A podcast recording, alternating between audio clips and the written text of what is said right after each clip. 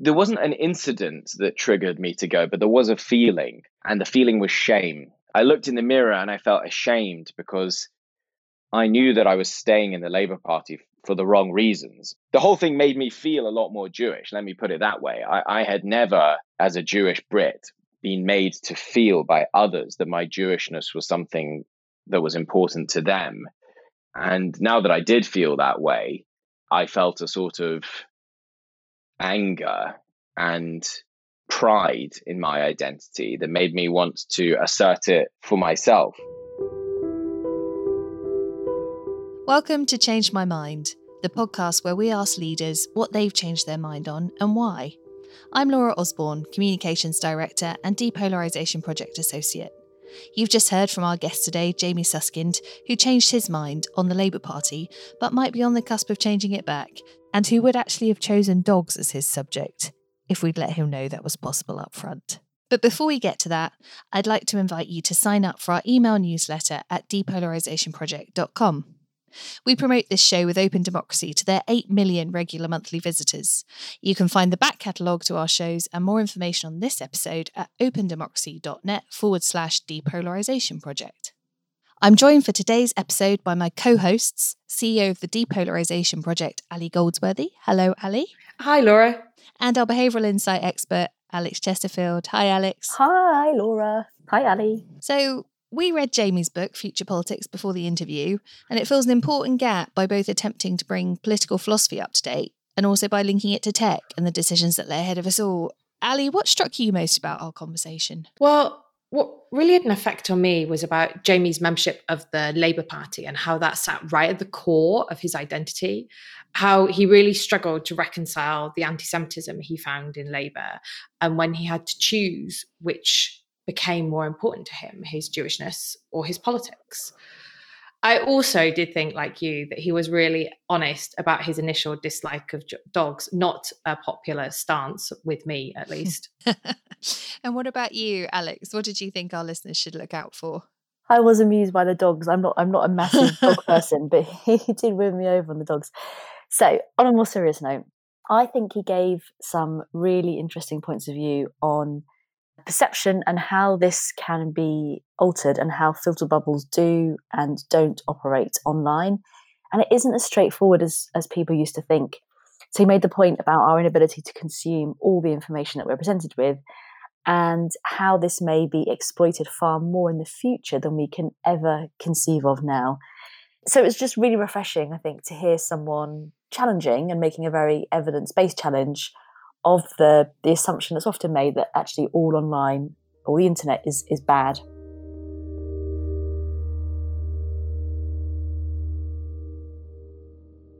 Jamie, welcome to Change My Mind. Thank you for having me. You are very welcome. So, we're going to kick off by talking a little bit about your book, Future Politics, which sits very much at the nexus of tech, politics, and law, and questions our readiness for the world we're creating. So, what made you write it? I think the idea first came to me when I was still an undergraduate. So I did a degree in politics. And one of the things that struck me as strange even then was that uh, I could do such a degree without even referring to or mentioning, let alone studying developing technologies and emerging technologies, things like the internet. And this was at the time when social media was coming to the fore as well. All the textbooks were silent on what seemed to me to be one of the big political issues of our time. And so, so I just had this concern really that a lot of our old ideas and our old thinking might be inadequate to the age that we're moving into. The reviews have been pretty stonking. Quite a lot of people saying it's a must read for policymakers. I guess I wanted to think about from a political point of view how easy do you think it is for politicians to move with the times and with very dynamic environments, which is one of the challenges of tech? Not that easy at all, to be honest. I mean, it's partly a generational thing. A, a lot of our politicians came of age in a time where this just wasn't the top item on the menu. That said, a lot of the most foremost politicians in our country, at least in Britain, who are thinking about this issue are not necessarily younger politicians. Many of them are more senior. But there's an additional problem, which is that although those of us who kind of live and breathe this stuff really do believe that we are embarking on a transformation that could be as big for humanity as the agricultural revolution or the invention of writing, tech issues still come fairly low down the list of people's priorities, along with other things of minor importance like climate change, which are difficult to quantify in terms of getting votes out of them, and they're difficult to politicize on a kind of election cycle basis if what you're really thinking about is the next life cycle. For all those reasons, you know, there are plenty of politicians who are kind of interested in paying lip service to this sort of stuff, but real deep understanding and study of it uh, is fairly rare. And there are certainly no politicians around who went into politics to deal with these kinds of issues. Mm. Who is thinking about this at the moment, Jamie? You mentioned a moment ago there were some political leaders. Who would you say is up there in terms of thinking about it or starting to tackle this? The main hubs in the world of people who are thinking sensibly about the regulation of technology are the European Union, the European Commission, and perhaps being uncharitable. I think one of the reasons the Commission is, is a good place for to to think about technology is because it is kind of unaccountable and remote. And that's not a popular thing to say, but the truth is they do take a longer term view of many policy issues and are able to sit back. Now, I don't agree with a lot of the policy ideas that are coming out of Brussels these days. I think the GDPR creates as many difficulties as it solves. But that is definitely somewhere where people are, are very forward thinking about tech, uh, even if we can disagree with what they're up to. People like Governor Newsom in California are obviously out ahead of the pack in the States. Dianne Feinstein, as well, the senator from California, someone who's thinking carefully about these things. There are some very smart people in the French government I don't know how influential they are, but they're thinking about it as well. And here in Parliament, you know, there are, I wouldn't necessarily say that we have anyone in the cabinet for whom this is the biggest political issue that they care about, but there are definitely MPs and lords in Parliament who are taking this stuff seriously. But f- frankly, I think a lot of the most interesting stuff is not coming from elected officials just now. It's coming out of academia, it's coming out of the private sector, it's coming from places where it really shouldn't have to come actually because we're entitled to, to a little bit of leadership i think on this from our leaders. Mm, seems like a missed opportunity.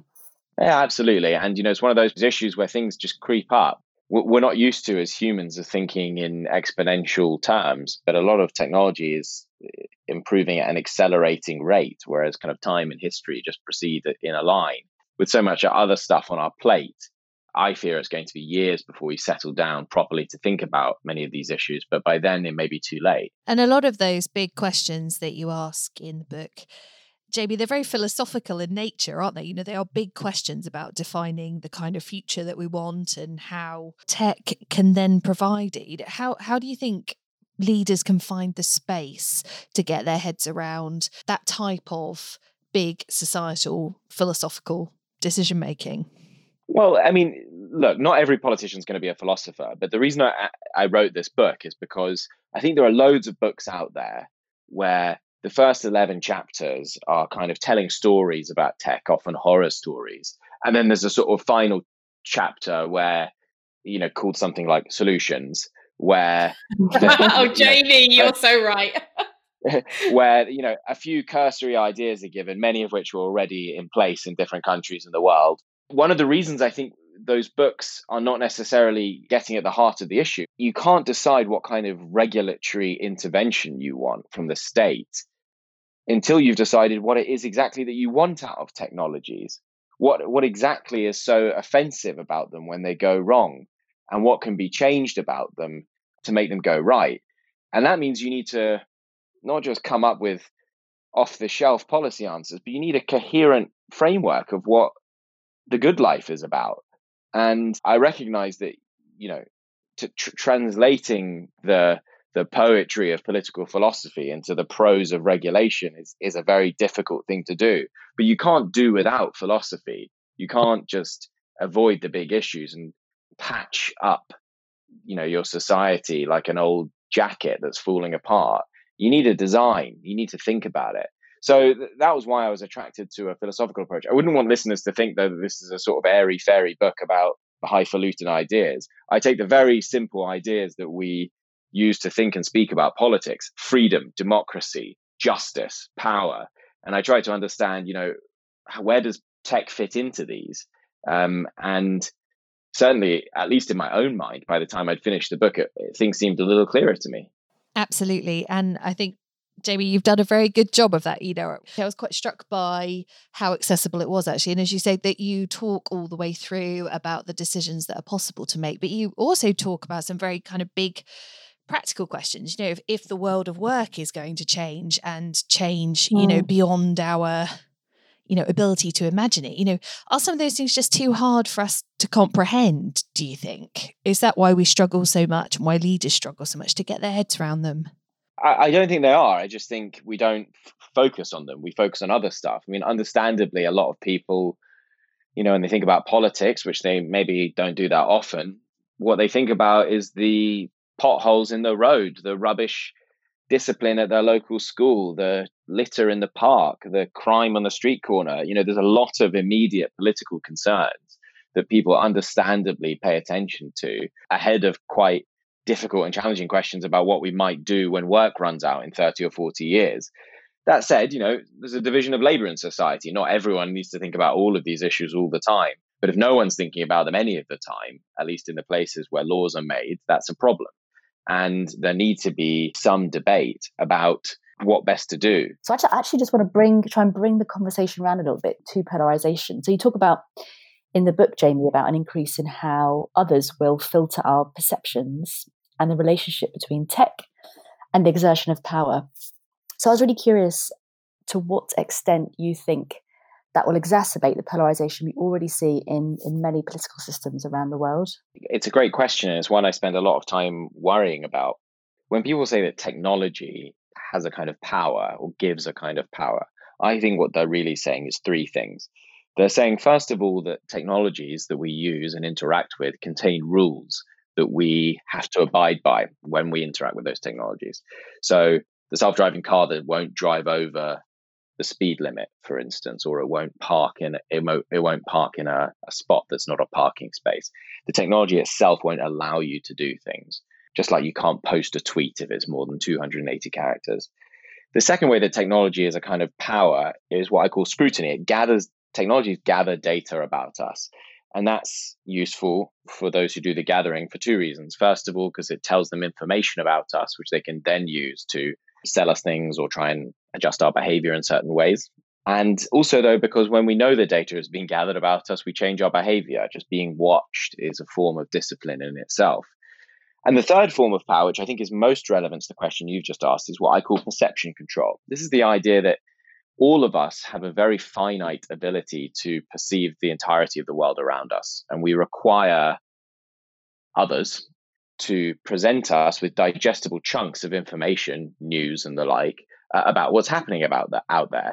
But of course, the, the amount of information that we're presented with on our news feeds and on our social media platforms is, is only ever going to be very small compared to the entirety of what's out there. And those who choose it, those who curate it, uh, and increasingly they are technology companies, they decide what we know and what we don't know, what we see and what we don't see, what we care about, what's important and what doesn't matter at all. And when you put all this together and you look at how platforms actually operate, there has been a big problem in the last 10 years with the way that they've been engineered, which is that essentially a lot of platforms, be they search engines or social media platforms, they use the data that is gathered about individuals which gives a sense of their prejudices and their privileges and their desires and their insecurities. It uses that data to present them with information that they are most likely to find agreeable or attractive or useful. Uh, but what that means is that the news that you see on your newsfeed may well be different from the one, the news that I see, depending on our pre existing preferences. And so there is a risk, if that is how systems are engineered, that we are increasingly filtered and siloed into lots and lots of different little bubbles, I think is the word that is usually used. Now, the reason I say that that's not inevitable is because that is just how the systems are engineered just now. I would hope that it would be possible to design systems, and I think about this a lot, which don't make us more divided, but in fact make us more united. That instead of presenting the stuff that's most addictive and most compulsive, present us with stuff that is useful, at least sometimes. So the, the, the answer, I think, is a bit of a politician's answer because I think technology can be used to polarize even if that's not its direct purpose, but it can also be used to bring us together. So, Jamie, I wanted to just follow up on, on that because I mean, I share some of your views, less so about filter bubbles and their their influence. But I do think you might be familiar with some work here at Stanford that's been done that shows that those who are most polarized are those who are not online. Yeah. And it always gives me thought pause for thought that study because I do wonder if it's like the likes of Facebook are a convenient baddie, and also I mean partly that's their business model to drive engagement, and it's much much more than that that does things. So you, even your and and we'll be talking quite a lot about this in our book, but the the role of activist platforms and campaigning platforms in driving polarization as well is very significant. And I just wondered kind of how that fitted into the argument that you've just made that if it's broader and also if those who are are offline are the most polarized how much of an issue is likes of facebook? Well, it's really important that you bring up that literature because it's absolutely true that in the last few years there has been a, an academic swing back towards or away from, I think, that the comfortable consensus of a few years ago in the work of uh, you know, guys like P- Pariser and Cass Sunstein, that we were all just being separated into filter bubbles. There has been some work which suggests that actually that effect might be overstated. Mm. Uh, in particular, I've seen research which says that it may well be that when you use Twitter, for instance, you are put into a filter bubble. But if you also use Facebook and you also use Reddit and you also use Pinterest, then overall, what you have is That's quite exactly, diverse. Yeah. Exactly, and so and so it would it would make sense then that the people who who were offline and didn't have access to any of that stuff might well be significantly more entrenched in their views than others. That said, there is also significant research, particularly at the extremes, by guys like by folks like Yochai Benkler and the Berkman Klein Center, which shows that if you incline already towards slightly extreme political views or you have fixed and firm political views, it can be very easy to become more entrenched and more radical in those views, depending on how you spend your time. The kind of view that I reach is I think that these systems can exacerbate our worst tendencies. It may well be that if those people who were offline and were highly polarized then dis- one day discovered Reddit, they may even become even more extreme than they already are. A really important point that I, I'm trying to think about in my next book is that when you think about regulating technologies, you can't just think about regulating individual platforms because we interact with technologies at a kind of holistic level. So we go through our lives, and every day we might interact with 50 technologies. And what we're interested in, in terms of the future of humanity, is the combined and cumulative effect of those. So that's why I think a, a lot of the regulatory discussions that I see, you know, are like, what should we do about Google? What should we do about Facebook? But I think you have to try and look at a, the broader canvas and say, actually, the questions are bigger. What should be able to be done with people's data and what shouldn't be? How should algorithms, in whatever manifestation they come, if they are going to affect us in significant areas of their lives, how should they be supervised? These are questions at a higher level of generality than I think the first generation of scholarship on this stuff has been looking at.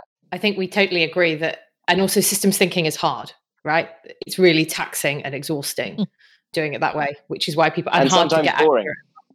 Yeah, we're slightly jumping around here, but I was going to take you um, back to your day job actually, and away from your book. Though I'd love to hear more about the, the second one um, mm. towards the end.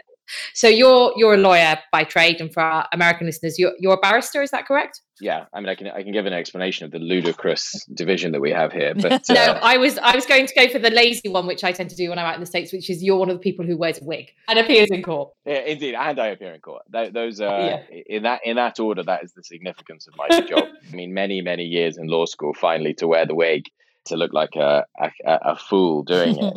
but uh, we we speak in court. That's what we do. So we, we tend to be more specialized in particular areas of litigation, and we give advice, and we stand up and argue and cross-examine and debate in court. True story. I have a friend who's a very senior political scientist, or probably will be the best of his generation. And, you know, he wasn't excited about anything that I did, but he was, or contacts or anything like that. But the fact that one of my friends was a, a senior barrister who wears a wig is possibly the most excited I've ever seen him.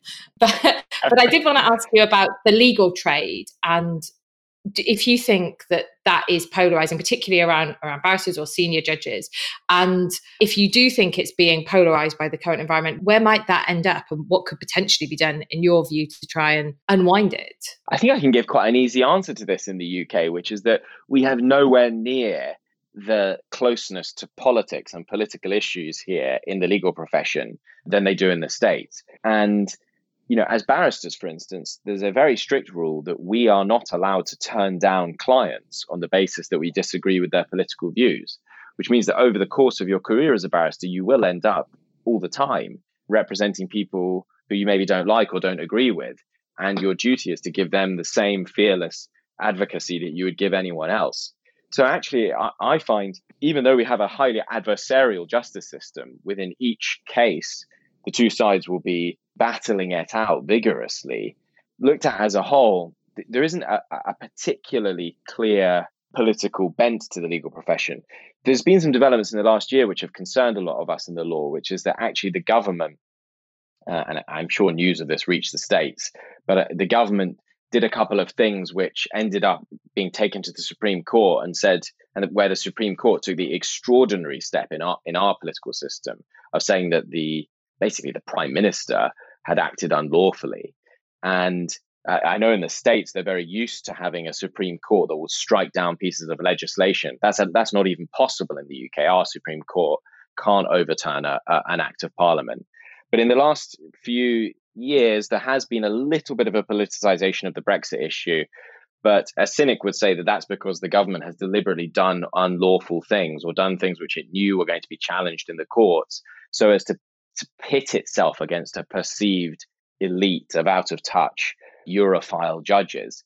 That's a wee bit in the rearview mirror now, and I hope it stays there because I know a lot of us were really uncomfortable about how judges were sort of becoming political figures in a way that was quite familiar in the States, but really is alien to the English tradition. I think it's drum roll time now. I think this is our key. This is our key main question, Jamie, because the heart, heart of the um, interview. So we ask all our guests about a time they changed their mind on a substantive policy issue or, or anything else that's significant in their personal lives. So, what have you changed your mind on and why? Oh, it's funny. I didn't realize I was able to do it about something in my personal life because I was going to originally talk about my view on dogs because I have oh. recently. We can do two. We can do two. Let's keep time for that at the end. okay, yeah. absolutely. So, um, I mean, it's not immediately in this in the spirit of depolarization and reconciliation, but I had a big rupture in my life uh, in 2018 when I left the UK Labour Party after 10 years.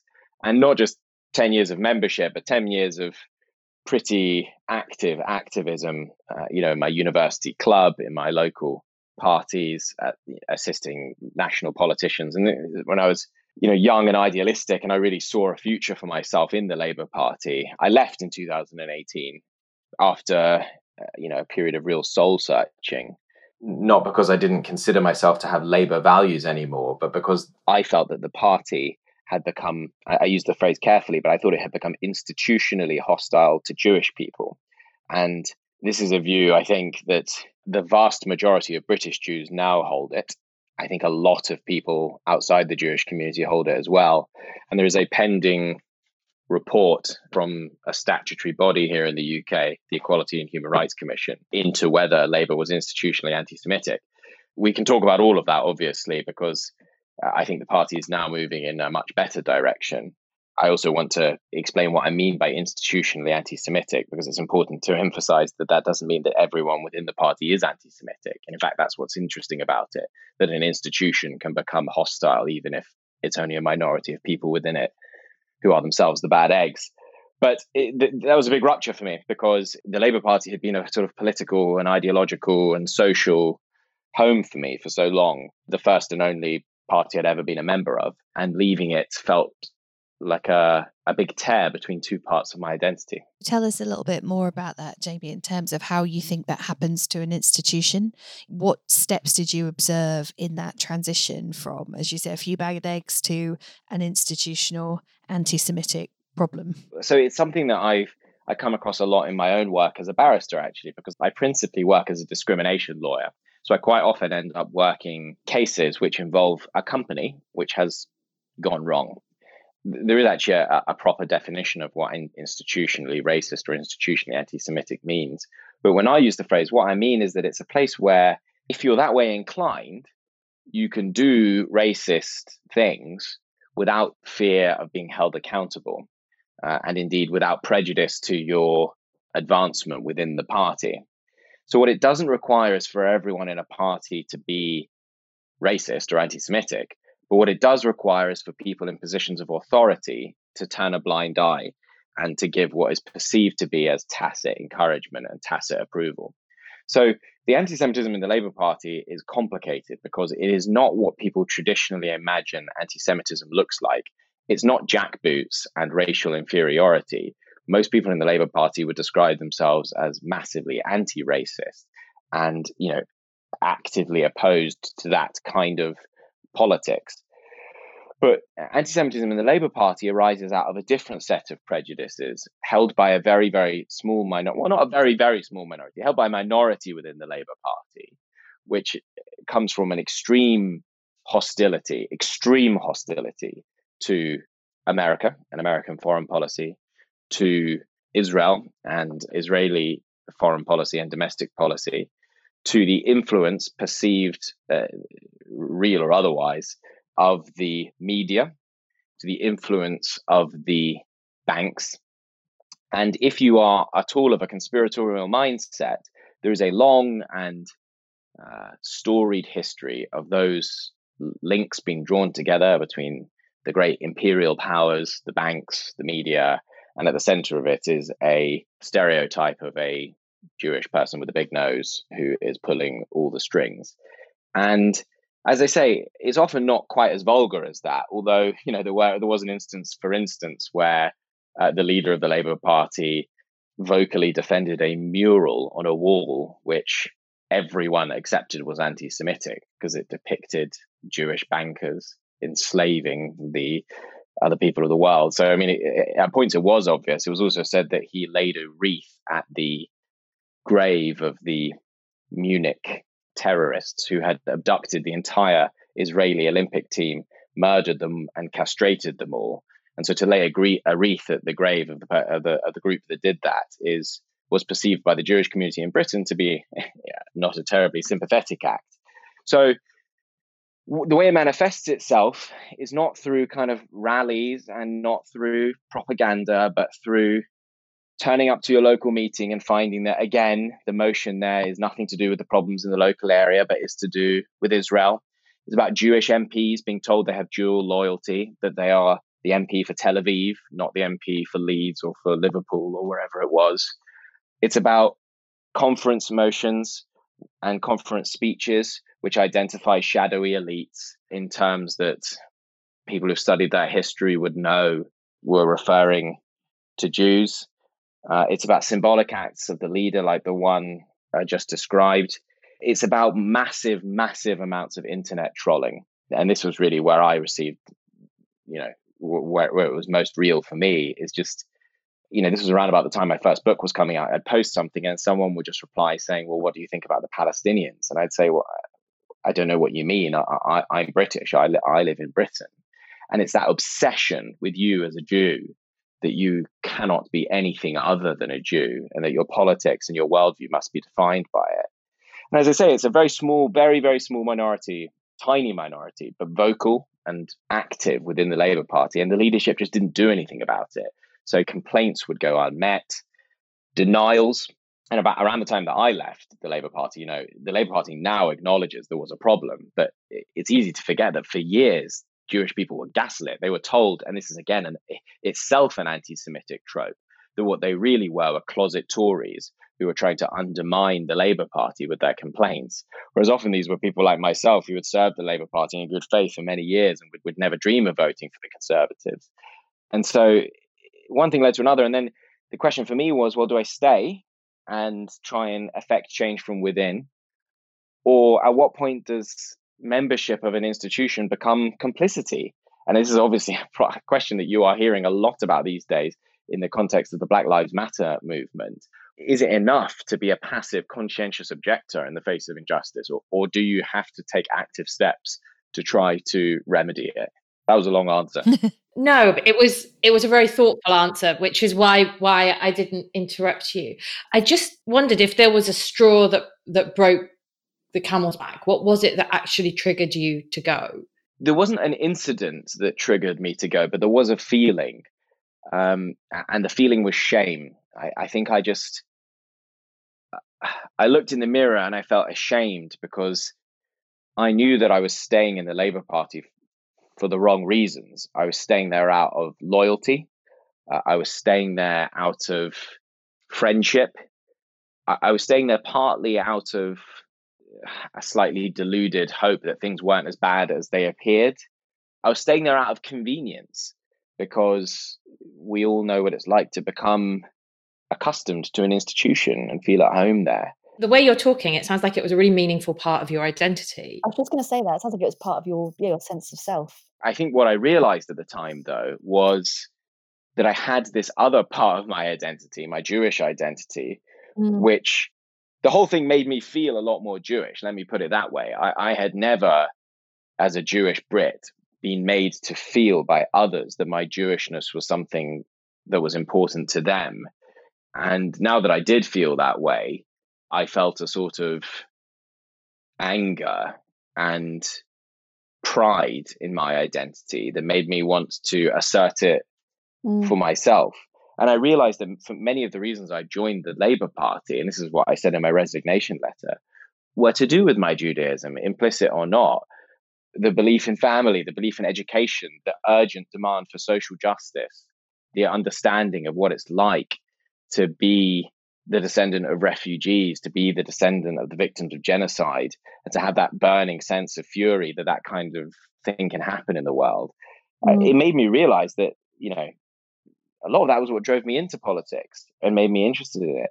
But I couldn't look at my parents in the eye. For the people who didn't have that kind of loyalty to the Labour Party, basically normal people who check into politics two or three times, uh you know, a month or, or less, they couldn't understand what I was doing because they could see with much greater clarity than I where the wind was blowing. And one day I saw it as well. I'm really struck by, as you've talked about this, you've repeatedly said that it was a, a small group of people and only a minor section of the Labour Party. And I just wondered about that that framing in your head because you know it was the leader. Or he did allow it to go on. And he was elected and then re-elected or this is jeremy corbyn was re-elected despite it becoming you know the jewish community was very vocal in its concerns about this and completely rightly so. And how widespread do you think it really was? And how much is it easier for you to think that it was a fairly small group of people rather than that the institution permissively allowed it and people didn't care and that's what or not enough people cared and that's why why corbyn was re-elected I, I think that's a good challenge. And if I were to point fingers, I'd point them in a few different directions. I'd say this I think a very, very small number of people in the Labour Party are actual conscious anti Semites. Then I think there is a larger donut around them of people who subconsciously hold anti Semitic views. But even that donut, I think, is a very, very minority group. I genuinely do believe that. There is then a slightly larger group who recognizes that there might have been a problem with anti Semitism, but saw it as less of a problem than other forms of racism and therefore were keen not to pay attention to it. So they would basically say, actually, Jews are pretty well off in Britain. They're white and enjoy many of the privileges of whiteness. It's not 1945 anymore. Islamophobia is much more prominent. Pipe down. There's then a slightly larger donor outside that who recognized that anti Semitism was something worth fighting against and it was important and that it was on the rise. But they kept quiet because for them, the overriding purpose of their political lives was to see a Labour government elected, to abolish all of the horrible Tory austerity of the last 10 years and get past it. You know, if you're putting it cynically, you'd say, sort of, yes, there's a problem. Yes, it's a big deal, but we're going to throw you under the bus anyway because the, the cause, the bigger picture is greater. And then there was an even bigger donut around that of people who thought that even that was an objectionable view, but did not have the courage or the wisdom or the time to say what they truly felt and preferred to whisper it to their Jewish friends in private while publicly signaling their assent to it. And then I think there was uh, overlapping with all of those donuts, there was a kind of group of people who felt that there probably was a problem, but that the Jews were exaggerating it and that really they ought to just get a grip. And this was our real chance to have a proper left wing government in the UK, which of course many, many Jews would have liked to see in a different place. So I'm afraid when you look at it like that, you're actually talking about a lot of people. There's no getting away from that. And, you know, as, as I consider now, you know, moving back into the Labour Party, because it is something I'm thinking about now, it's difficult. It's really difficult. But at the same time, I also look at myself and I think, actually, how many times in your life have you perceived some kind of injustice and thought about it and then got on with your day and not and not dealt with it. Just something you've seen on the news or something that you've thought about and worried about. And i realize that and this is one of the great lessons of identity politics is that it always feels a lot worse to you the minority than it does to other people. And you know i watch the black lives matter movement and I, I look at the phrase black lives matter and i see the black community are saying is that you don't understand. You've not put yourself in the position of Black Americans. And in a much, much smaller way, that was what I was feeling. But people are people and human beings are only human. And, you know, if I felt like the institution gave cover and protection to Jews, then I would feel much more emboldened in, from the inside of that institution fighting against those who I have no time for. So you said you're thinking of rejoining now. Jamie, what does the party need to do to give you the confidence that that's the right decision? I know Keir Starmer's obviously been quite vocal already, particularly in comparison with the previous leadership, but what do you think needs to change or be visibly demonstrated for you to feel like the party would be a welcome home for you again? Well, I, to be honest, I don't know if it, I don't know if it will be a welcome home, and I genuinely don't know the answer to that. A lot of my friends in the Labour Party, and I still have many, many when I've said to them, I'm thinking about coming back, I've said, that's great, Jamie. And, you know, it's, you know, we'd love to have you back. And that's all very nice. But I'm sure there will also be lots of people in the Labour Party who look at people like me and think, well, uh, if they cleave to the view that this issue about the Jews was partly what contributed to Jeremy Corbyn losing the last election, I'm sure there will be many people in the Labour Party who don't view that very favourably. And that's a that's an intimidating prospect. I don't think that the the test though is whether it is a welcome home, whether everything's perfect, because I don't think the Labour Party is going to get there. What I want to know though is whether I can join an institution where I can legitimately tell myself that my membership of it isn't in any sense a moral compromise, because as a member I'm able to contribute to improving it. I just didn't feel that was possible under Jeremy Corbyn and his leadership, which perpetually denied and belittled and dismissed the concerns of Jewish people. I don't think Keir Starmer's leadership is going to do that. That said, it is obviously very early days. And I know that the Jewish community has been really encouraged by his initial stance on these matters, but we'll be looking for a lot more. But frankly, I do trust him. I do actually believe that it is something he wants to deal with. And I hope and believe that the party will eventually fall into line. But I think to be able to do it, it probably needs some Jewish people around, particularly ones who had left, to come back and not take any nonsense. It can't just be swept under the, the carpet. So, I mean, from my perspective, there are still people very senior in the party and in the trade union movement who have said and done anti Semitic things, which, if they were against any other racial group, would have been career ending. And it is time for them to go. It is time for the Central Party to crack down on local branches that have become rotten, that have hounded out their Jewish MPs, and not just to leave them be now that they have a Gentile MP. There are many really problematic things in the Labour Party. There are still outstanding complaints against lots of Labour members who have said and done anti Semitic things, some of them repeat offenders. And we still don't have a robust process for independently dealing with them. So there's a lot that can be done. And, you know, someone like me is going to be keen to help with that sort of thing. But I suppose listeners listening to this may ask, well, you know, if it's all so bad, like, why are you doing it? And the answer is that the Labour Party remains the, a great progressive force in British life. There's no doubt about it. It has always been, and I think will be for some time, the mouthpiece of the liberal left in the UK, which articulates a different way of doing things. and it's something I believe in. And Jamie, before we go on to talking about dogs, which I definitely want to make sure we have time for, I wondered have any of your friends who maybe didn't behave in a great way previously or didn't stand up and say things, have any of them apologized to you since? And how do you feel about that? Would you like them to? Yeah. Plenty of people apologized at the time. And what they were doing was they were apologizing for what was going on and what we were going through. So I got, you know, when I left the Labour Party, I had hundreds of people because I did it quite publicly on Twitter. You know, I had hundreds of people, good, you know, from from good friends to mere acquaintances, message to say how sorry and sad they were and how and you know that that that they were standing in solidarity. My view was that the principled thing to do at that time was to leave the Labour Party, and I honour those MPs who ended their careers, like Luciana Berger, on that principle. Have people written to me to apologize? No. And to be honest, I wouldn't expect them to. It's just because the perspective of most people in the Labour Party is that this is that some something that was done by other people. People tend only to apologize for the things that they have done wrong. If I was to think of all the times that something had happened that maybe affected a friend of mine, but I wasn't as there for them as I should have done or should have been, I think I'd be doing a lot of apologizing in life. For that reason, I think I don't hold it against anyone. That said, you know, there's absolutely no doubt that there are people who I spent 10 years with, you know, fighting alongside, knocking doors alongside, and who I just didn't hear a word from when I left the party. And, you know, I'll reserve my my thoughts about that that sort of person. But for, for most of them, you remain friends. It's very, very difficult. It was very, very, very difficult. So at that juncture, on to dogs.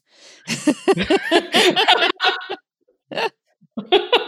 lighten the mood. I feel like we need to bring you back up a bit, Jamie. Now we need to like you know tell us no. about dogs. What was the? I've talked. Uh, I've talked everyone into a depression.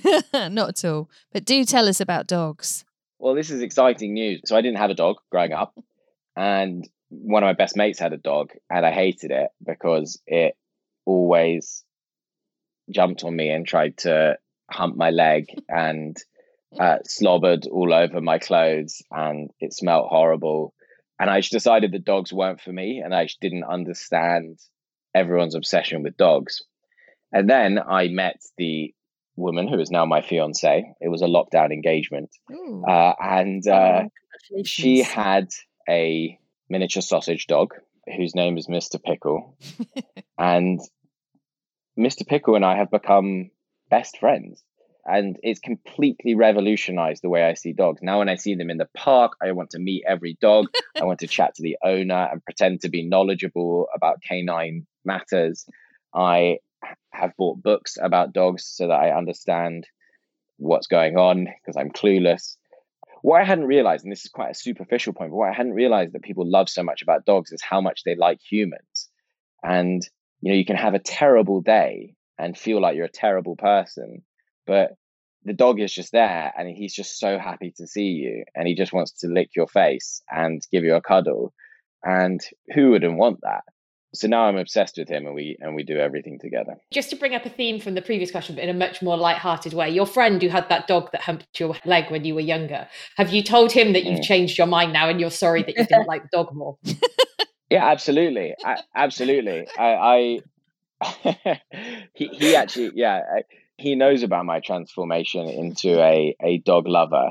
Um, I think he feels kind of hurt by it. I really didn't like his dog actually, because I, I do also think there are dogs and then there are dogs, and you know that that dog. I totally get that. So on that happy note, I'd like to ask you, Jamie, actually, before we wrap up, you know, who would you like to hear about from a time they changed their mind on an issue? Who would that person be for you? Oh, that's a good question. Gosh, it's a bit of a cliche, but I think I'd quite like to hear from Obama because I've always felt that he's someone who had all his intellectual ducks in a row. And when you read his books and stuff, it all just seems so seamless, particularly the kind of parallels between his life and his thinking. But I'd love to know what he, a time where he just thought, actually, that was completely wrong, and I'm going to change my view on it. So there is one actually. You're not the first person, but not many people say him about gay marriage, and he talks about the role of his daughters in persuading him to change his mind in that. Actually, I had no idea of that, and that's really interesting. Yeah, and I suspect it's not quite as you know you tell stories in a certain way for books and for the public. I suspect it's not quite that straightforward, but yeah, we'll put some links in the show notes that go from this where people can find out more about it. Thank you so much for joining us this evening, Jamie. That was brilliant and from a very sort of lofty heights into some quite deep depths and finishing with dogs. So you can't really ask for much more from a podcast episode. I feel like we've done the full we've done the full range there. Thank you very much. I hope Thank that was you. all right. I really appreciate all your great questions. Before Ali, Alex, and I digest the interview we've just done, we wanted to bring you a brief word from our partners, Open Democracy. Hello, I'm Mary Fitzgerald, Editor in Chief at Open Democracy. We exist to bring you the latest reporting and analysis on social and political issues around the world. We're here to educate citizens, challenge power, and encourage democratic debate, just as this podcast does. To find out more about us or to make a contribution to our work, visit opendemocracy.net. So now we've heard the full interview. Was there anything you wanted to reflect on, Ali?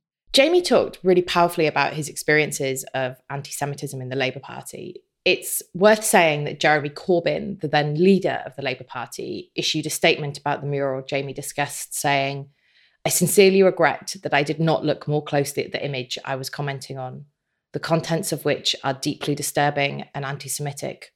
I wholeheartedly support its removal. On the issue of the wreath, the Labour Party issued a statement at the time saying, Jeremy did not lay any wreath at the graves of those alleged to have been linked to the Black September organisation or the 1972 Munich killings. He, of course, condemns that terrible attack, as he does the 1985 bombing. The new leader of the Labour Party, Keir Starmer, has made extensive efforts to reach out to the Jewish community, saying he is in no doubt that it will take time to rebuild trust between the Jewish community and the Labour Party. Jamie then went on to set out really clearly his view from a position of being one of the UK's lawyers, the barristers that wear the wigs for our American listeners, the differences between the politicisation of the judiciary in the US and the UK. He also made the point that barristers have to take cases they vehemently disagree with and advocate from their point of view.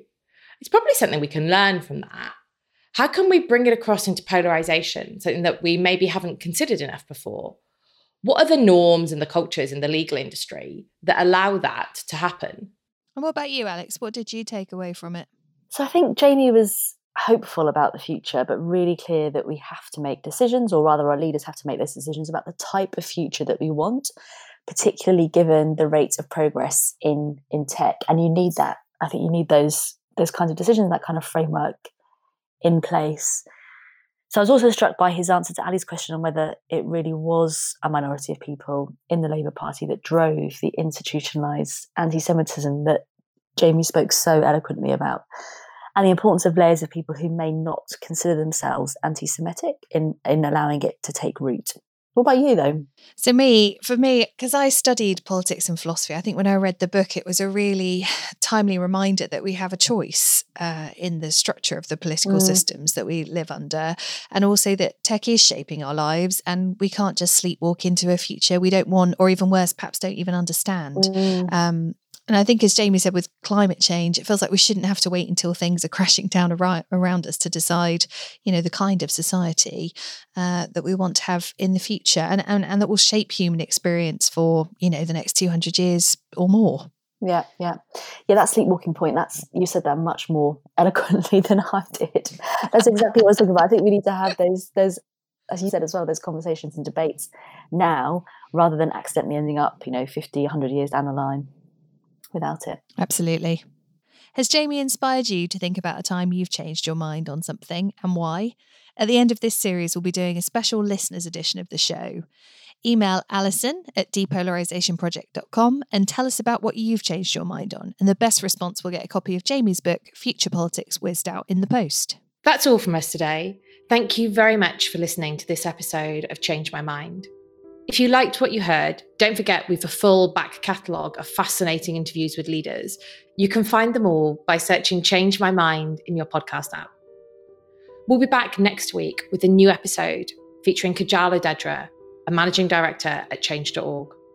Thank you to Open Democracy for their support of the show, to Caroline Crampton for editing, and to Kevin MacLeod, whose Dreams Become Real is our theme music.